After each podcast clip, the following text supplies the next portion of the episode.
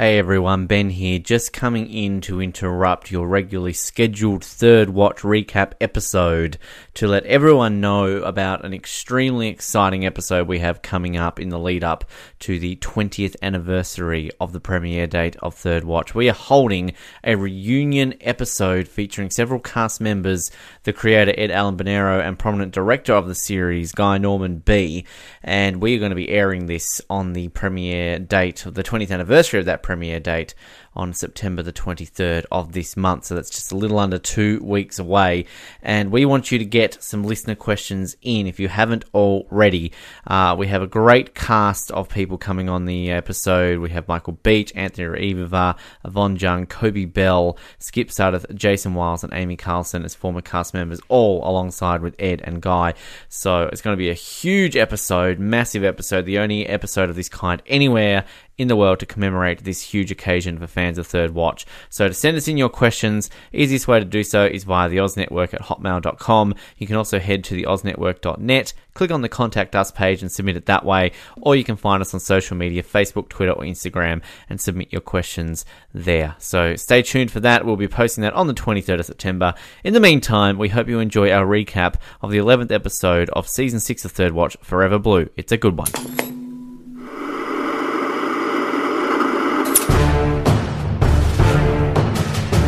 You're listening to the Oz T V podcast, only on the Oz Network. Welcome back, everybody, to the Oz Network as we continue our exclusive Third Watch recap series as we move into the halfway point of the final season. Halfway point, if you don't count the fact we have to do an extra episode this season for the medical investigation, but halfway point of Third Watch episodes.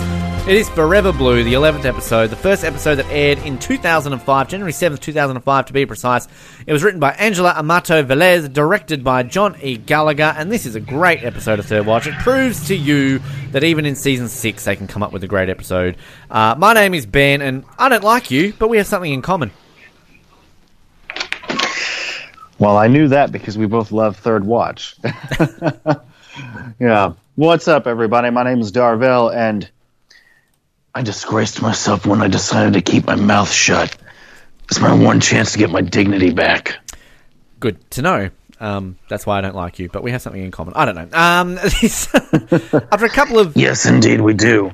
Tie. After a couple of crap episodes, crap, uh, we're here for some uh, good episode, at least. Um... Because, yeah, this is... Very good episode. Very, very good. This is the stand, the, the high point of this season, by all means. Um... And, yeah, it's a flashback episode. I kind of feel like I'm almost talking about Lost here, the way I'm going to have to talk about this episode, because in our Lost episodes, we kind of talk about the flashbacks and then the current day and stuff like that. But the difference is here, we're not going to separate the flashback from the current day stuff, because we kind of need to intertwine right. it all throughout this episode. Um, so we have this, uh, I guess, uh, flashback at the beginning, sort of, well, I guess the previously on is all about Davis. Um And we start the episode, we see an N Y P D keyring hanging in what's going to be a deposit box. We're in a bank, obviously, somewhere. And uh, we see Sully, he's uh, opens up his little lockbox, deposit boxing. We find a letter in here. It's an enrollment letter of him enrolling in the N Y P D, uh, nineteen seventy-nine. And then we start to get our flashback. Um, we get, you know, the great Doobie Brothers song, Taking It to the, Taking It to the Streets. Great song. Um, and we sort of see this mini little montage of Sully taking his oath and, uh, you know, getting through his training and all this sort of stuff. It's a great little moment. And I gotta say, yeah. young Sully here, and I honestly have not even looked up who plays this guy. Um, but he looks the part. Let's see who this person is. Young Sullivan, Ethan Aronoff is his name, and he looks and even sounds like a young Sully. Uh, I don't know how you feel about him, but really? This is great casting. Yeah, he does. He does work, but I was, I, I mean, I, I was, I was thinking, you know, sounds like, you know, sounds like young Sully, but then, of course, of course, I'm used to Sully sounding like this. Well, so it's like, go ahead. Sorry, I interrupted you. Yeah, so it's like, it's like, hmm, I'm. I'll have to watch it again to try to listen for similarities in the in the in the voice. I think what I mean is that you can see, like, I feel this is what Sully would sound like when he was younger. I feel like the older Sully gets, the, the you know, the raspier his voice gets, if you know what I mean. Like, I don't feel as though he would always yeah. have that sort of I'm Sully voice. Um, No, I can't picture Skip Sutter always sounding like that either. Yeah, so I, I would assume that, like, this is what I mean. Like, I think this is what he would sound like as he was young. And this guy looks like him so much. Like, holy crap. Whoops. Um, are you right there? Are you falling off your chair? Or no, um, I accidentally accidentally bumped uh, accidentally bumped my bedroom bumped my bedroom door. Oh, well. Sque- yeah, squeaked a little longer than I intended it to. Shouldn't do that. That's bad. Um, I don't know what I'm saying with that. Do what you like. It's your bedroom door. Um, this actor... Uh, I don't know where you were going with that either. This actor really has, actually hasn't been in much. So looking here, uh, Third Watch is the la- third last... No, second last T V show he did. So he in the same... In two thousand five, he was also in an episode of Law and Order where he played police officer in the episode Criminal Law. And then four years later, he was in a film called Seven Couches. And since two thousand nine, he hasn't been in anything, at least according to IMDb. So, um, yeah. Man. Interesting. Um, but no, he to me, he looks the part. I think this is great casting. But I do kind of like this little flashback where we sort of see, um, you know, young cops doing shit back in the seventies. And I know we talked about this a few weeks ago, didn't we, when I was trying to mention to you about uh, Life on Mars, that great T V show where they kind of, you know, did that. But I, I like the fact that they sort of go back here to the seventies and what would be, I guess, the early eighties, sort of as the years went by. Um, you know, I, I, it's great. It's great. Yeah. And going back to what I said last week and all those uh, episodes ago when we talked about the Bosco Jokas flashback, that if it's done correctly, it's going to be great. And I just think it was done wrongly in that episode. But, yeah, you got to love this flashback. You got to love this stuff in this episode. Oh, yes. Oh, yeah, I do. I, I love it. Very, very well done. And it really helps you see how Sully became who we know him as. It, yeah. it it offers you a lot of insight into that. I definitely, definitely agree. Uh, and as he's going through um, his little lockbox here, we also see all the letters that Raymond Morris has sent him, all completely unopened and everything along those lines. Um, I do like sort of this flashback where Sully on his first day shows up to the desk and we've kind of just got like jerk face guy at the counter basically saying like, go here, do this, do that. Um... Sully's talking to A D A Sharon about the letters, um, and then, you know, she's saying, why didn't you open them? Why did he send them to you? Um, uh, things like that. Um, and then basically saying that she, he's going to have to testify, you'll get prison, you'll get fired, you know, and this is where your opening line, um, you know, when he says, like, you know, I disgraced myself all those years ago when I kept my mouth shut. Also, in this sort of moment here, we've got the flash of when uh, Sully first met uh, Davis Senior, um, and he says that he's training officer. Now, I'm I'm a bit odd here, and this is maybe a, a you thing. You can help me here, or an Orkita thing, if he's listening, can help me here. I've got a vague recollection that Dave uh, Sully did say to Davis at one point that he wasn't partnered up with Davis straight away, that he was with someone different when he began. Am I thinking right, of that differently? Right. Yes. Yeah, yes. Yes. You are thinking of.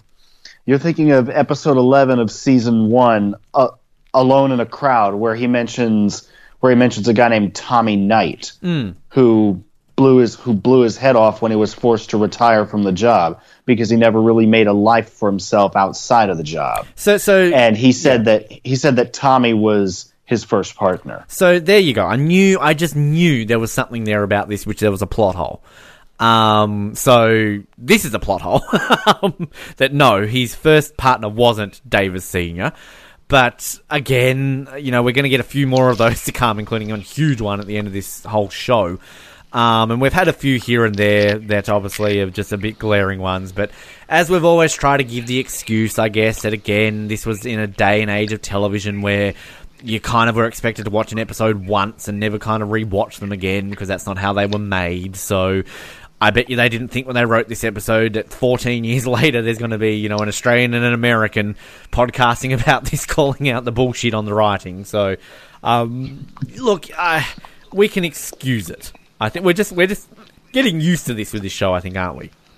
Yeah. So we're not going to go lose too many points on that one, but um.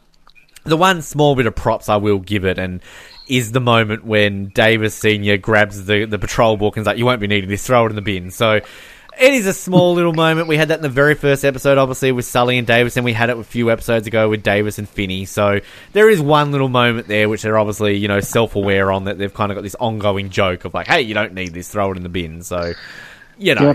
small plot hole, and but Davis I can forgive Senior it. Yeah, and Davis Senior, you know, it's nice that we it's nice that we get to we get to we get to finally see him in this episode, because he him and him and young Sully, I don't know who plays Davis Senior, but him and young Sully, they do work well together. Oh, absolutely agree. I think, um, is this the second or third Senior Davis we've had? Um, it's the second in terms of actors on screen, but if you go by photos, it's probably about the third or fourth. So, um, this guy is Roger Gwenvere Smith, is playing this uh, Tyrone Davis Senior Uh, he is looking at his filmography. He's been around for a long time, and he's been in a lot of things. Uh, so I couldn't even tell you the amount of things he's been in. So he's been quite some time.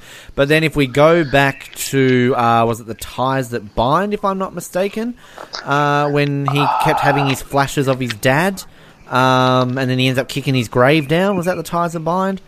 Um, yeah, I think so. Uh, it was, yes. Yeah. So the guy who played Davis Senior in that episode is a gentleman by the name of Jeffrey Ewing.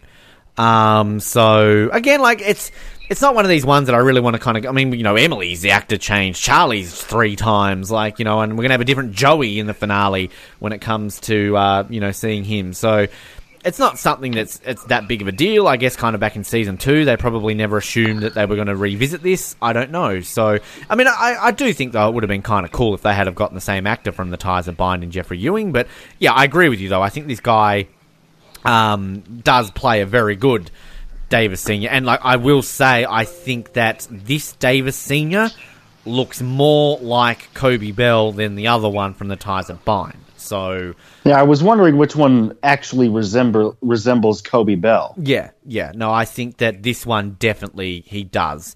Um, and I kind of like the the look they've got of um, him there in like this leather jacket with N Y P D stuff over it. And I got to say, um, I've mentioned a few times that kind of season six I feel might have been filmed differently. There's a bit of a, a weird tint or a tinge to this season. The way they do this flashback and they've kind of almost got like a an orangey sepia yeah. tone, I guess, almost to it. Like it, the way it just it feels like we're watching an older footage here. If you know what I mean. So um, yeah, yeah, I got you there. I, I do like the way they do that.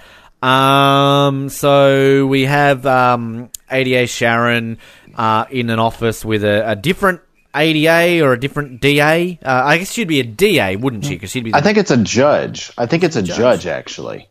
So, ha- ha- I don't know how... It's much- never made clear. Well, so uh, A D A is an assistant district attorney, and then a yes. D A would be a... Di- no, she's a D A. I'm just looking here. Her character is yep, D A a- Marcus. Constance, Constance yep, a, Barron. And a D A...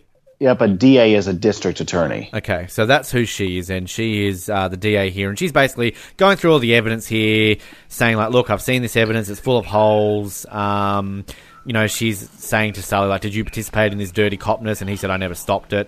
And then she kind of is like, look, you know, if these stories are true, I'd like nothing more to stop him, but I'm going to tell you the same thing I told Monroe. You know, I, there's nothing here that I can do unless you've got more evidence for me. So, um...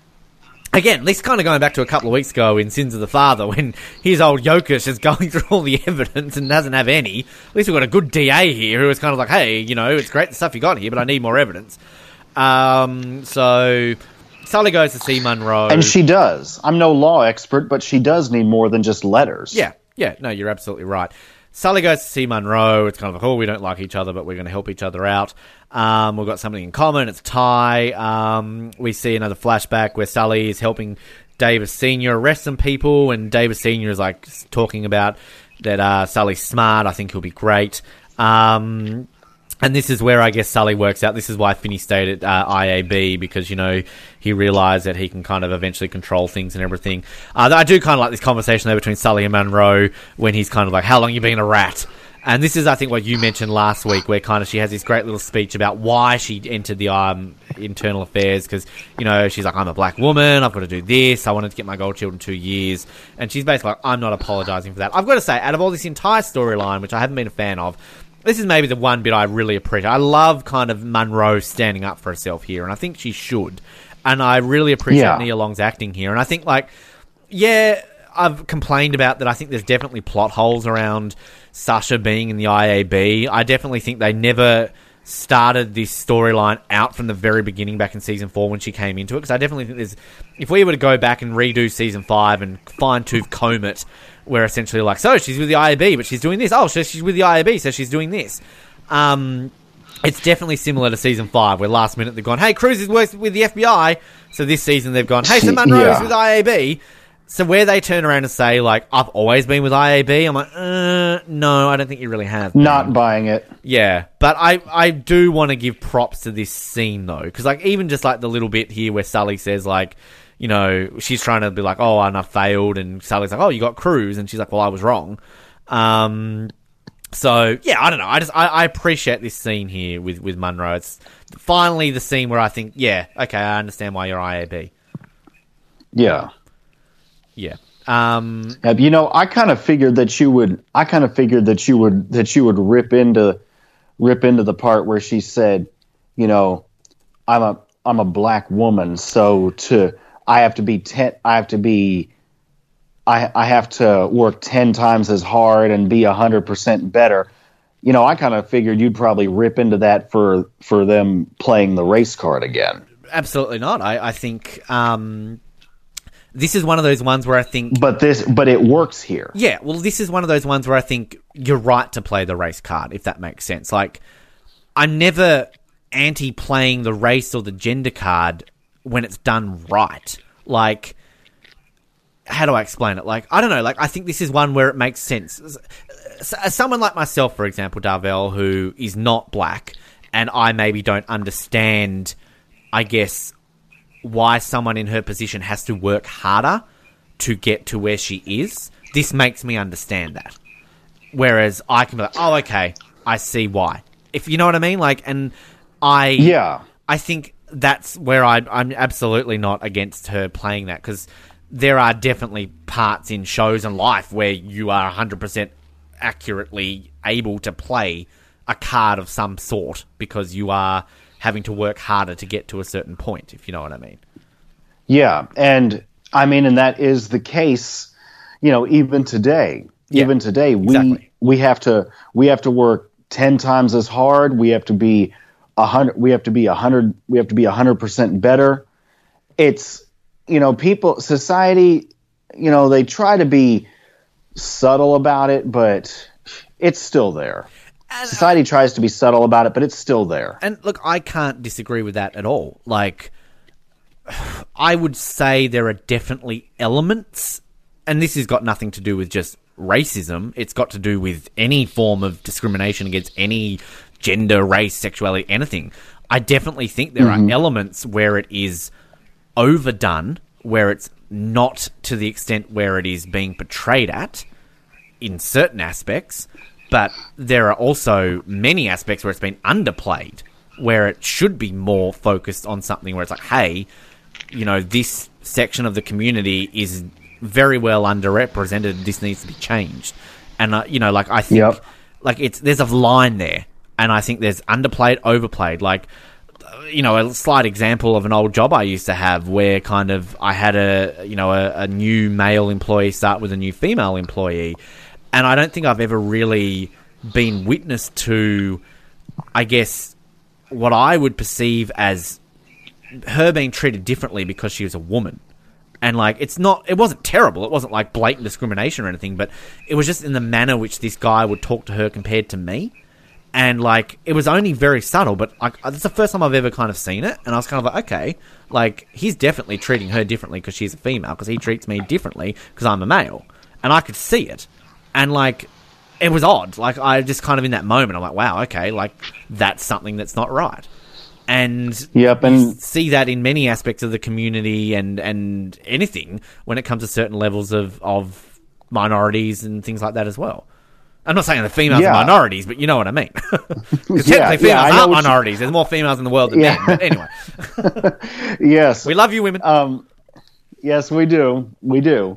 Um Where where was I going? Oh yeah, uh, I think it, de- you know, depending on how, how blatant or subtle it is. Honestly, I think it depends on it depends on it depends on where you are and who you're dealing with in terms of in terms of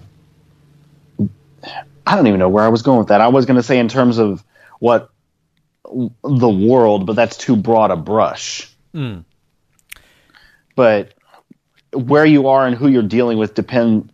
Well, that'll depend on how blatant or subtle the prejudice or discrimination is that you will either be subjected to, bear witness to, or maybe without realizing it, participate in. Yeah, and I think as human beings, I don't think any human being is one hundred percent innocent of not treating somebody differently based on another aspect that you're oh. maybe not used oh, to. Oh, absolutely. I think we all... Abs- absolutely. We all live in our own aspects of society where we grow up with a certain thing that we're used to, and that if we come across another person who is different to what we're used to, and this isn't just based on skin colour or gender or sexuality, it could be socioeconomic differences, it could be a sporting team they go for, they're wearing a different hat from a team that you hate, or, you know, just little things about everything. Like, every human being at some point in their life has treated somebody differently because of something they're not used to. And right, I, it's I mean it's it's the weird thing when you play the human nature card. Like, it is human nature. It's like, it's like deep down we're animals, right? We're we're a mammal. Yes. We're animals, and Animal Kingdom is filled with, like, animals treating other animals differently because you're a different, like, and it's just, at the end of the day, I think there's a difference between a, a bit of, hey, ooh, I'm not used to this, but, like, as long as you kind of, you don't continue to do it on a grander level. I'm not saying treat people differently. I'm just saying that there's that human nature, that instinct of, oh, I'm unfamiliar with this situation, I'm going to be a bit different, but then straight away kind of realising, hey, I'm wrong for doing this, this is just a person, I'm just going to treat you like a person because that's yeah. who you are, if you know what I mean. And I think it's a level yeah. of respect too. I will treat a human being with respect no matter what they look like, who they are, or anything like that, if they're treating me with respect. If I'm not getting treated with respect, I'm not going to treat them with respect on the same level. And I don't, I'm not doing that based on who they yeah. are or what they look like or what gender they are. It's that level of respect. And I think we all... I'm getting deep again, Darvell. You don't let me get deep on this show, all right? Hey, it makes for a more meaningful discussion. The point is, back to what Big- your initial point of this was, is that I think this is a correct way that you can play the race card. It's done well, it delivers the message point, and you, it doesn't border on a preach line. Because there's like a scale I need to come up with the way I analyse T V shows, because, you know, go all the way back to um, uh, season one, Demolition Derby, and how I kind of got mm-hmm. very much like, this is too preachy, it's too religious-y and too preachy. And I still stand by that. I'm, again, not being anti-religion. There's a line where you can be too preachy with that religion. And that, to me, is what they did in that episode. Whereas there's been other episodes where there's religion mentioned, and I'm not going to have a problem with it because you can do it fine without having to force it down your throat. Anyway. Yep. And that that scene, though, that you're talking about from Demolition Derby, though, I know you think it's too preachy and all that. If you're talking about the ending scene where Kim is in the is in the is in the sanctuary of the church, and there's a few in that episode, but that's one of the main ones. Yeah. Yeah. But but I mean it's it it fits the it it does kind of fit the episode in terms of how everything turned out with yeah. regards to who ended up dying in that in that collapsing building yeah. between those last two guys. You know, again, it, it kind of fits that, that yeah. she would end up there. Yeah, and again, can't disagree with that. And uh, we've all got personal opinions as well. Yeah. And, you know, Brandy definitely did not. She bought that episode. I binned it. You know, it's kind of it's yeah. it's a level of perspective. Um, and yeah, anyway, there's lots of things. We're just going to have to do the Ben and Darvell mm-hmm. get political episode, which happens a lot. Um, yeah, we're, yeah, we're going to have to go through Third Watch again and then pick out certain hot topics from episodes to talk about. Uh, Spend a whole episode devoting it to hot topics raised in Third Watch. I'm sure there's people out there who's listened to, like, me from the very beginning, back from the Survivor Oz days, who could probably sit down for a whole week and get some one-line clips of some of the things I've said over the years and try and prove that I'm not a good person to talk in that. But um, anyway, uh, we won't get involved in that. So um, uh, Monroe... Now I'm interested. No, you're not, Darvell. You'll never talk to me again. Uh, Monroe... I'm joking. That's commonly what I say after I say things like that in the past. Monroe mentions to Sully, uh, where are all the other guys that you worked anti-crime with? over the years, and they kind of go through all the names. And this is where Monroe's like, hey, let's get these guys to come and talk. When the more witnesses we've got, we'll be able to back ourselves up. And that's going to set us up for this episode. It's basically going to be Sully going to get his old people he worked with in anti-crime to uh, come forward to go up against C T Finney. So yeah. We've got the flashback here um, where Davis Senior is kind of like, hey, you know, your training's up tomorrow. We should team up again. And again, plot hole. This isn't how it's been described in the past, but cool. I still like this sort of meeting because I, I think kind of at the end of the day, yeah. If you go through all our iconic duos on Third Watch, um, with the exception of Bobby and Kim, we kind of get background meetings, which I like. So, like, obviously we had the Bosco Yoka sort of meeting episode. We we were there when Davis and Sully met. We were there when Carlos and Doc met. Um, and now we're, even though, like, it's, I mean, it's been discussed enough that it's kind of like, yeah, I'm glad we get a flashback episode where we see Davis Senior and Sully meet. So, kind of, I like the fact that they do this. Like, Kim and Bobby, yeah, we didn't get one. But, I mean, I'm sure if Bobby stuck around for longer, we might have gotten something there. I don't know. But yeah. I'm not disappointed that we didn't get a Kim and Bobby meeting episode because in some aspects, it kind of just works. Like, it's not something... I would much rather a Bobby funeral episode, hashtag justice for Bobby, than a, um, you know, a Bobby and Kim meeting episode, if you know what I mean. So yeah. Maybe maybe the only one I would put in there is a Jimmy and Kim meet episode. That would have been interesting. Um, yeah. But anyway... The point is, I like seeing this kind of with these two, even though it's sort of got some uh, crime, uh, crimes. I'm reading the word crime here, but plot holes, crime holes. We'll go with that. So uh, we've, Munro's got an address of three of the four people that uh, they used to work for. The first one is we've got Sergeant Mack, um, and we've got a bit of a flashback where we kind of see him. And one thing, too, I'll say the casting of the younger actors in this episode mixed with the older actors is really good as well. This episode really yeah. reminds me... Did you ever watch Cold Case? Um, a few times here and there, but I never, I never really got into it. I used to, and a, a lot of the. No, sorry, go ahead, and interrupt you. Uh, I, I, I was just going to say a lot of the reason why I never got into it was because every episode, the the every episode ended with a flashback of exactly how, exactly how the person died, and a lot of those I just I could they were done very well. I could just never stand to watch them because they were that. They were that they were that sad, and there there are two there are like three that really stand out to me. I, I I'll re- tell you those off air. Sure, I I really liked it when it came out, and I was one of these ones that kind of I, I stuck through for a long time. But then it was just they shifted it so many times on Australian T V that I just lost track of it. And you know, we talk about Third Watch not being released on D V D because of music rights. That permanently has been fucked over on Cold Case because they would build, and I think what was really clever with Cold Case is that they built the episodes around obviously music from the era of when the cold cases were. So like if oh it's a murder from the seventies, they would use music from the seventies. If it was a murder from the nineties, they would use music. Like it was really cleverly done. Um, and the thing that I really liked about Cold Case is when they kind of had, you know, the fact that, oh, we're digging up a me- uh, murder from the eighties, they would go to, like, say, knock on the door, and you would see, like, the p- young person answer the door, but then they would quickly, like, morph them into what the old person looked like. It was just really clever. Like, I really enjoyed Cold Case. Um, yeah, and Cold Case was a Cold Case was a lot bigger than what Third Watch was. Oh, yeah, Cold Case it had was a, huge. It had a, it had a huge audience, and...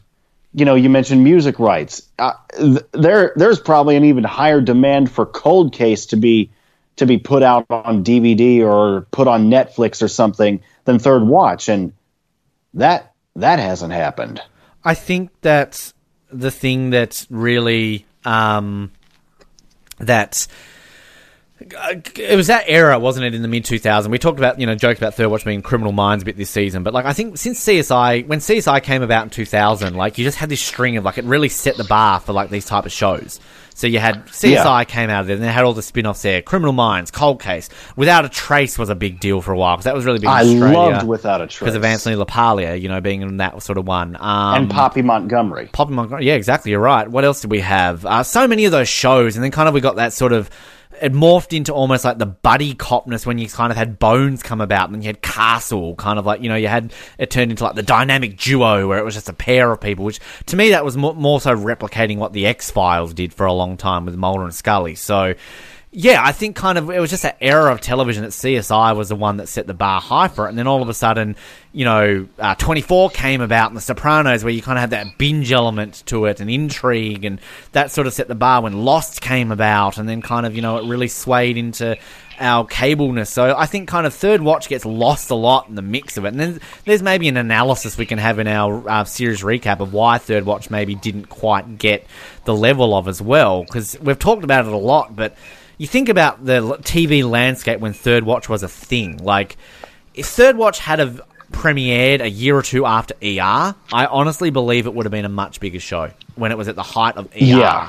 Whereas E R started to drift away around, you know, ninety-nine, two thousand, and when all the big actors started leaving. So there's definitely a whole lot of these elements to it, but I think kind of we've... with the landscape of what T V was, and also you got a you know the argument of reality T V coming into that point too. So Ugh. yeah, um, yeah. Needless to say, I'm not a big fan of reality T V of that type. Well, the only reality show that I've really ever you know Survivor, obviously my background, but I mean that's the granddaddy of it. I, I generally can't stand reality T V except for Survivor, and yeah, a few exceptions here and there, but. Um, Yeah, anyway, uh, we're getting sidetracked again. Uh, we're getting political yeah. um, and all that sort of stuff too. So, anyway. Um, yeah, Cold Case was good. Cold Case was I, a good show. Well, I just I could just never watch it because, like I said, I never I never liked watching the actual flashbacks of the of the deaths. Mm-hmm, mm-hmm. That's not to take away from the brilliance that it was, though. Yeah. So our first one we meet here is Tommy Mack, and Sully kind of explains that Tommy Mack, you know, he was the one that approached him for anti-crime, you know, because that's where the money was.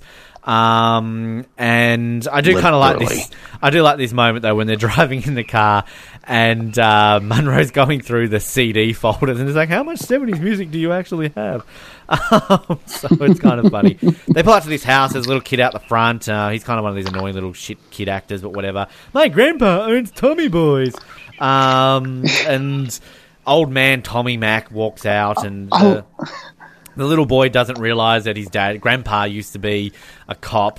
Um, so this is where Sully's obviously saying, you know, hey, we're trying to get this against Finney, and he doesn't want anything to do with, do with against it. And he, he does kind of drop the line there to Sully, like, no washed up drunk, he's going to lecture me. So obviously he stayed on top a little bit of where Sully used to be. I do like Monroe standing up, you know, Officer Sullivan isn't a rat. And, you know, she's all like, Detective Monroe, I A B. And he's all like, if you ever show up here again, I'm going to kill you. And he's like, I hope you got that on tape to Monroe. So, um, yep, there's that. They then yeah. go to, um, the next one is a guy called Vassetti.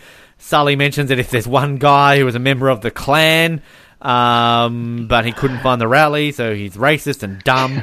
Uh, yeah. So we had the flashback of him dressed up all kind of like fancy-like, and starts calling uh, Davis Senior Black Panther. Um, and, of course, Sully... I do like the line from...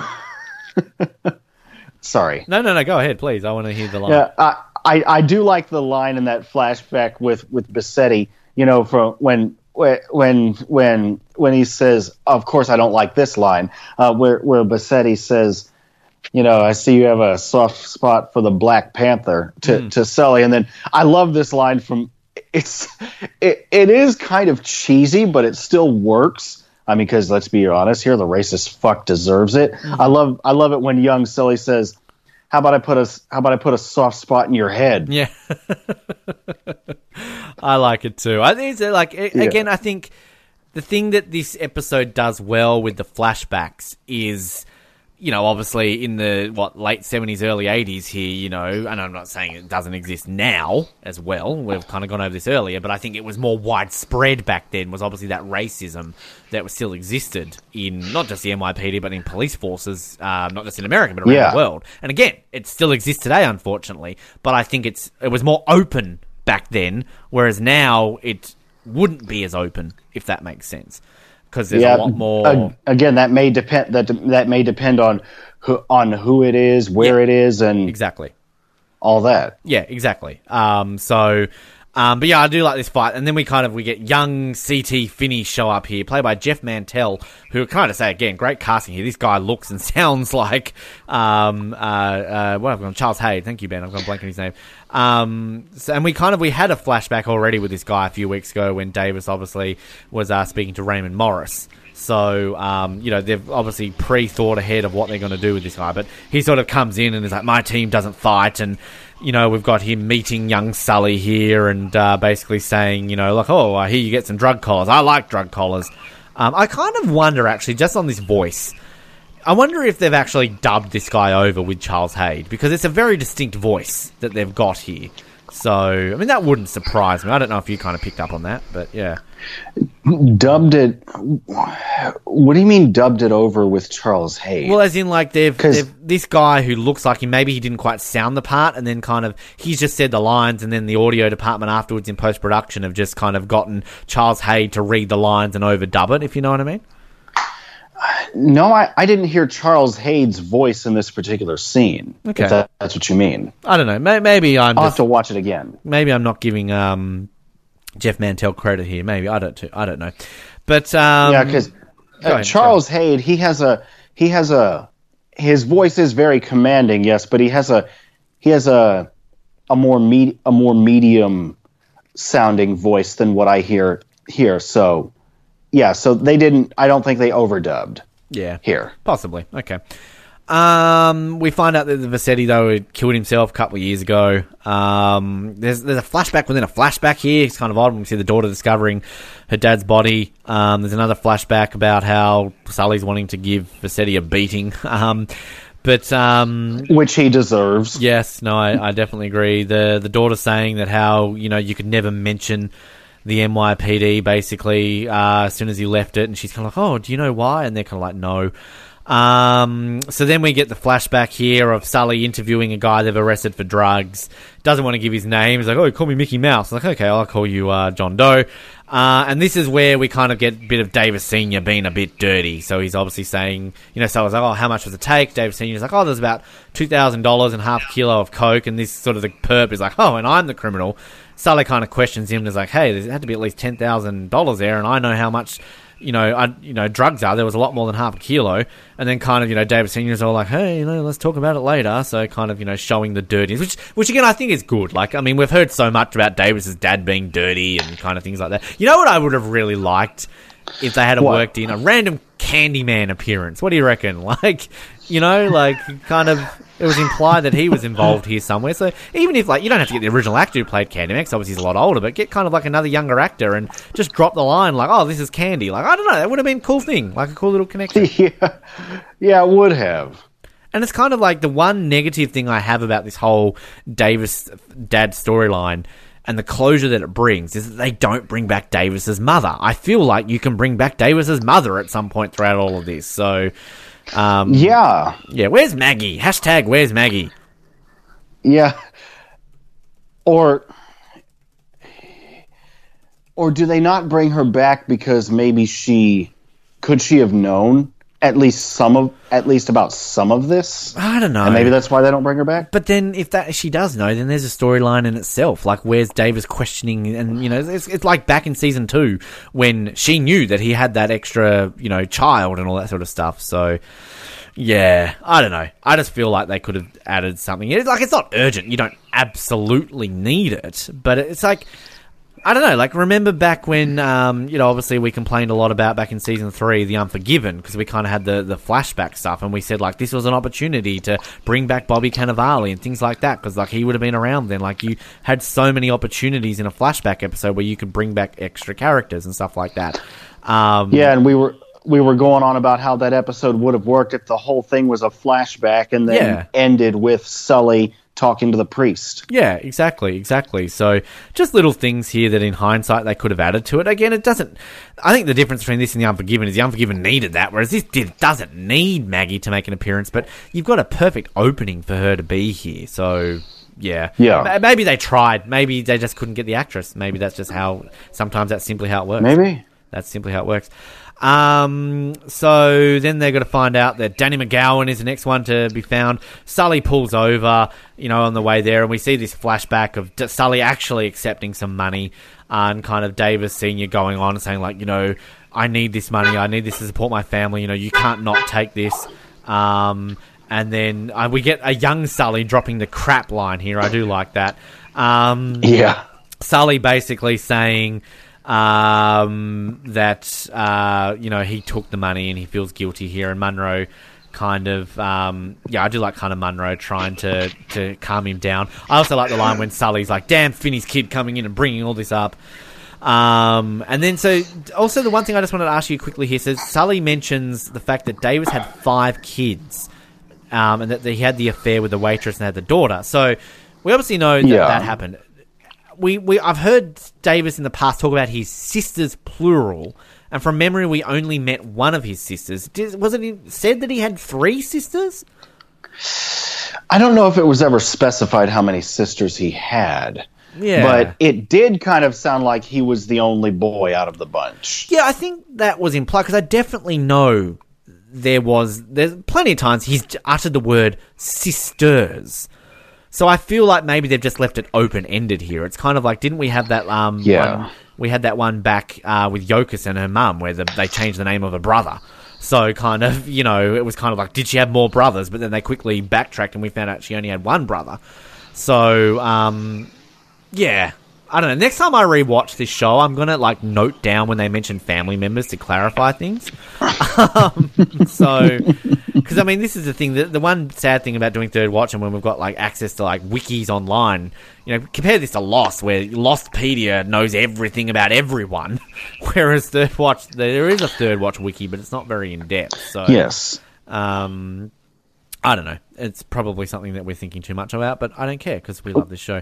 um, so... Anyway, yeah. uh, so I do like the way Munro here is kind of like, oh, my God, does Davis know? And we know Davis knows. Um... But we also find out here that Sully donated that money anonymously a couple of times to some charity, and then from then on he told Ty just to keep it. Um, and then the flashback, uh, we sort of see them going after drug runners, and Sully's narration is the big that, ones. Yeah, we only went after the big ones. Uh, and then Sully's saying, like, you know, I only ever wanted to be a good cop. Um, the flashback here is of this new guy, Danny, we're about to find... Uh, you know, he's getting, he's losing a little bit. He's thinking that he's going to get turned in, you know, watch yourself. They've got ways, man. Um, and then I do like when they go to this, uh, Danny's house, a house over the water. Sully's like, I can hear you in there. It's, we're here to talk about C T Finney. And then bang. Uh, and basically this guy's a bit of a loose cannon, uh, starts shooting at him saying, well, you said Finney was here. And he said, no, I want to talk about C T Finney. And I do kind of like when he eventually calms him down, uh, this Danny guy, you gained weight. And he's like, yeah, well, it happens. Um, and then Sully turns to Monroe, like I said, a little shaky. Um, and then kind of, you know, he has this conversation with him, you know, can't believe he's still on the job. And then sort of explains, I'm investigating this because Ty um, is still a cop. Uh, and then kind of, I do love the way uh, this uh, Danny guy is basically like, oh, Finney's not going to be able to find me.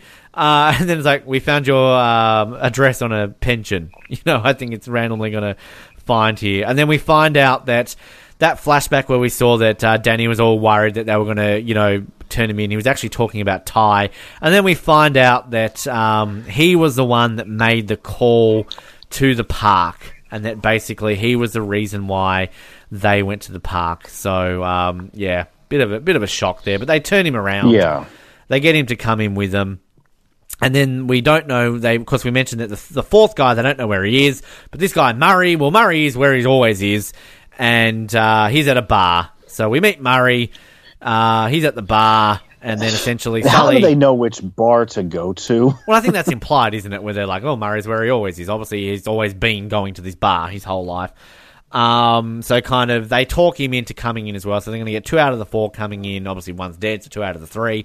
We also get um, the flashback here of uh, sort of a real quick little flash of Sully holding Sully. Ah, Sully holding Sully. Sully holding Ty Senior after being shot and crying. Uh, um, they get into a bit of a, a fight in the bar, saying like, hey, you got to come down with me. Uh, please, you know, you've got to do this for Ty Junior Um, and then we also find out that Murray has got uh, psoriasis of the liver. He's only got a year left. Um, and basically, hey, you should come down. And all that drinking isn't helping. Yeah, well, exactly. Uh, and then, hey, come down, talk to the D A. You didn't know they were going to kill him. So, yeah. So, Monroe's basically, like, sort of questioning. So, like, is this going to be enough? It's all we've got. Um, so, yeah, I do like this little scene when they're back in Monroe's house when Monroe's sister yes. is, like, grooming the guy. One of them tries to do a runner, but then he just needs a little bit of a drink. Um, and then they kind of lie and say, like, hey, you know, Tommy Mac's going to come. Like, you know, they're all at the uh, D A's office. They're all sitting in the room. They get, um, you know, they're not... They read through Sully and are basically like, hey, you know, Tommy Mac's not showing up. You're lying to me. And as they're about to leave, um, Davis walks in and they're like, if you've forgotten about why we're here, this is Davis Junior This is the reason why we're trying to clear this up. And then we get the flashback of Sully crying with Davis's body, and then we get the line. I do really actually appreciate this line. I don't know which one of it says it, but this is a season, this is an episode one line. The way he drops the line of, damn, you look just like him. It's exactly what Sully says to Davis. Uh, well, yep, and, yeah, and I, I, I think, uh, I think it's, I think it's, I think it's Scotty that says it, or, or Scott, whatever they called him. I think it's Scott who says it to him when Davis walks in in this in this little scene. That, and I, I like I like that scene because you know you know Scott and Danny were about to, as you said, do a runner when they figured Sully out. Yeah, that Tommy Boy wasn't that Tommy Boy wasn't showing up, and of course, I mean, Davis has to walk in right on cue, and then it's like it's like it's like okay, we, we can't we can't walk we can't walk out on him. Mm-hmm, mm-hmm. We owe we owe him. Yeah. I, yeah, I agree. I think it's it's all it's done very well, and I think kind of this leads us into them talking to the D A. The D A says, before I start, there are no offers on the table. None of you will get immunity. Um, and then they all sort of have their say. They kind of, um, I guess, explain to the D A what they've all explained to Sully and what they're trying to get there.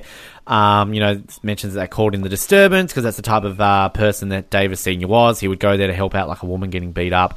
And then basically the D A... And so would Ty. Yeah. The D A basically says, like, look, you know, I appreciate what you're doing here and what it took for you to get in here, but, you know, I can smell the scotch through your cologne, and I think a good defense attorney could break you apart in three minutes. And then just as they think all is lost, Tommy Boy walks in, um, and he basically is saying, I own a successful business, um... You know, and I've, these are all the logs. These are all the evidence you need against um, against C T Finney. I do like that line when he says, like, you know, until this morning I was too ashamed to tell my own grandson that I was a cop. Um, so he's got everything there. And then uh, the D A basically gets on the intercom and is uh, essentially like, cancel my meetings for the rest of the day, get me a tape recorder, get C T Finney down here as well. Hey, um, Glenn. How you doing, Charlie? And then, yeah, we get cocky C T Finney you, walking you're, down. You're, you guys still owe me that steak dinner. They haven't fired you yet? And again... Why all these long faces, counselor? I haven't seen I haven't seen so many long faces since game number seven. We've mentioned so many times that no way is C T Finney redeeming, but again, all the props to Charles Haid for just really painting this guy. Is like, he does his character so well. Um, yes. Walks into the room... Uh, and what I really appreciate, this is very cold case here, but I do love the way that kind of C T Finney walks in this room, sees everyone sitting around the table, and then a couple of the way they do the editing, like you kind of get a quick little flash that you got the young guy sitting at the table, they cut to C T Finney, then they go back, and then you got the older guy sitting at the table. Like, it's very cleverly done. Like, I love it. And, um, you know, we get that line of, it's time to pay the piper, boss. Um, and then uh, the D A is basically like, you know... Yep, we need questioning you in the relation to the murder of Ty um, Davis Senior Uh, you need to be in here at nine a.m. tomorrow, otherwise I'll put a warrant out. Uh, and then C T Finney's basically like, is that it? You ought to be ashamed of yourself. And, yeah, it's, just, it's a great scene. It I really have... Is. Yeah, although I will say, I will... I will always have a have a problem, have a really big problem with the, with with her saying, you know, be in here at nine a.m. tomorrow. Mm-hmm. No, no, that is that is plenty of time for him to maybe do a runner, for example. Gosh, I'm using your slang now. I like you using that is, my slang. That is that is that is enough time for him to do a runner if he really wanted to. Book his ass right then and there. Which, yeah, I mean, you wonder if that's just a legality thing they have to do. I don't know, but yeah, I'm I'm with you. But like, I mean, it's kind of. you know, let's go back to when Cruz went to jail. Um, you know, they obviously had the, quote, evidence to put her to jail straight away, didn't they? So they've got the evidence here for him. So why isn't that being, rep- you know, reciprocated here and having him go to jail so quickly? So, yeah, I can't disagree with you there. I think kind of it's it's a bit odd. But I guess at the end of the day, they're doing this for dramatic tension for next week, aren't they? So um, yeah, probably. So, yeah, but his game is up. Shit's hit the fan. See you, C T Finney. Um, we get uh, sort of this last bit of the episode, though, where Davis um, and Monroe have a bit of a chat. Uh, he kind of thanks her, but I don't really want to talk about it right now. I've got something to do. I actually like the way this episode ends. I kind of like the way that he goes to Brendan and is basically like, you know, hey, got to talk to you about your dad before you go to work. Like, I think it's a good little ending. So, yeah. Um, you know, it's a, it's it kicks a bit of an emotional punch at the end there, and kind of going back to the bit that I've, I'm coming to appreciate even more this season. It's the bromance between Davis and Finney. So, um, yeah, yeah, just like what da- just like what just like Sully, just like what Sully has had with Davis the these last five seasons. Although I'm not sure if you could really call it a bromance. Well, I think what they do well with the cops is that, as much as we love our, you know, initial pairings of Bosco and Jokic and then Davis and Sully, like, I feel it's good that they expand on this, like, particularly with, say, like, Bosco and then particularly with Davis, because, yeah, Davis has had five and a bit seasons with Sully, but then, you know, I feel he needs to sort of be partnered with a younger guy and kind of have a bit of a bro down, you know what I mean? Like, we've got a bit of a bro down yeah. with him and Carlos, but they can't work together. And it's the same with, like, Bosco, like... Bosco's gung-ho and kind of all out there, guns blazing, where Jokic isn't quite like that. So, yeah, have Bosco explore kind of anti-crime and try to get on E S U and things like this, because that's what you believe in. And then ultimately what they do with Jokic, I think it kind of works well. Like, hey, let's make her a detective, you know.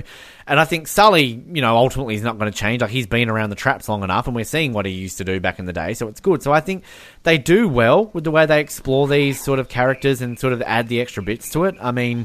Yeah. At the end of the day, you know, there's not enough time for Finney to kind of have that, but we get in the, the sort of the ending enough of him.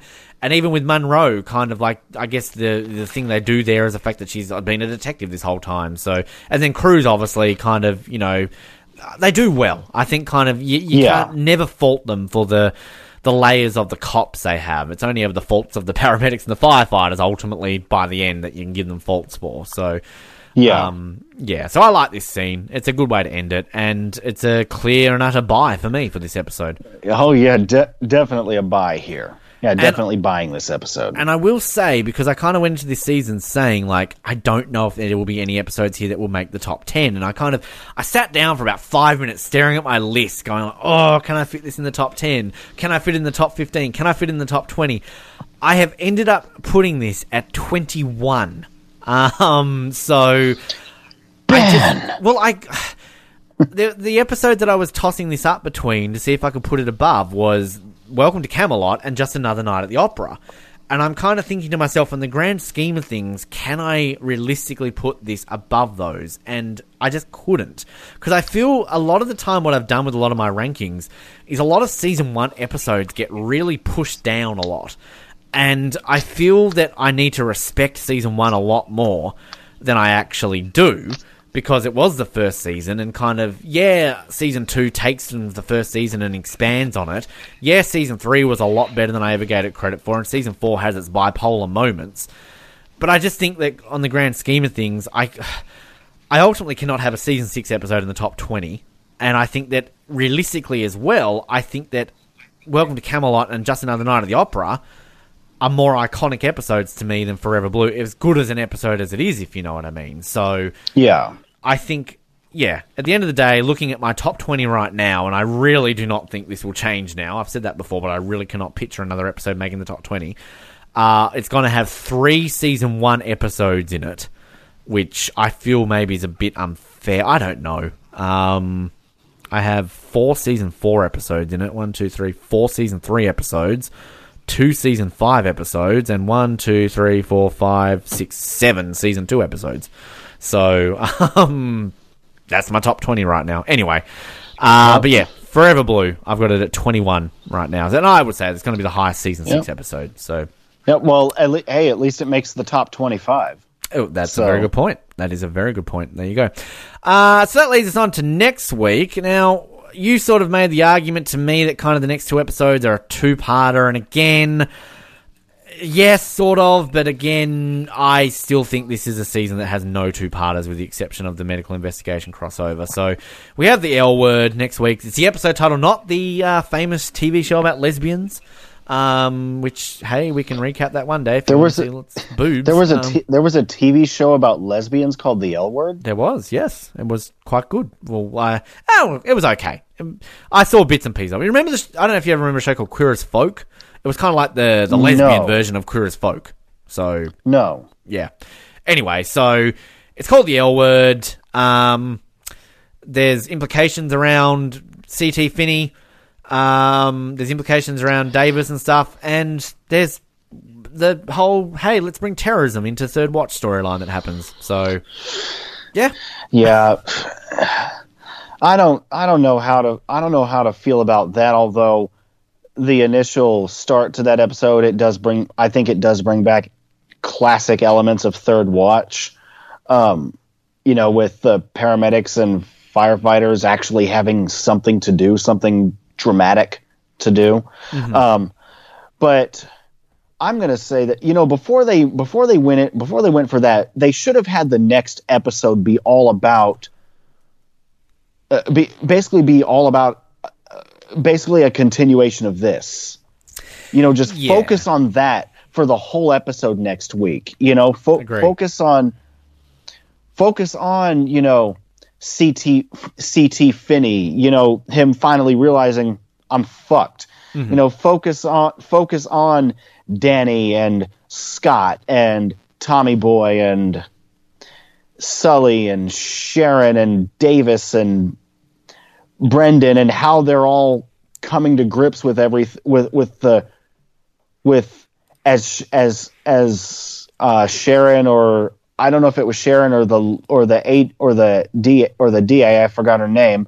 Um, I don't know if it was Sharon or the Maine district attorney who who phrased it like this: the gravity of C T's situation.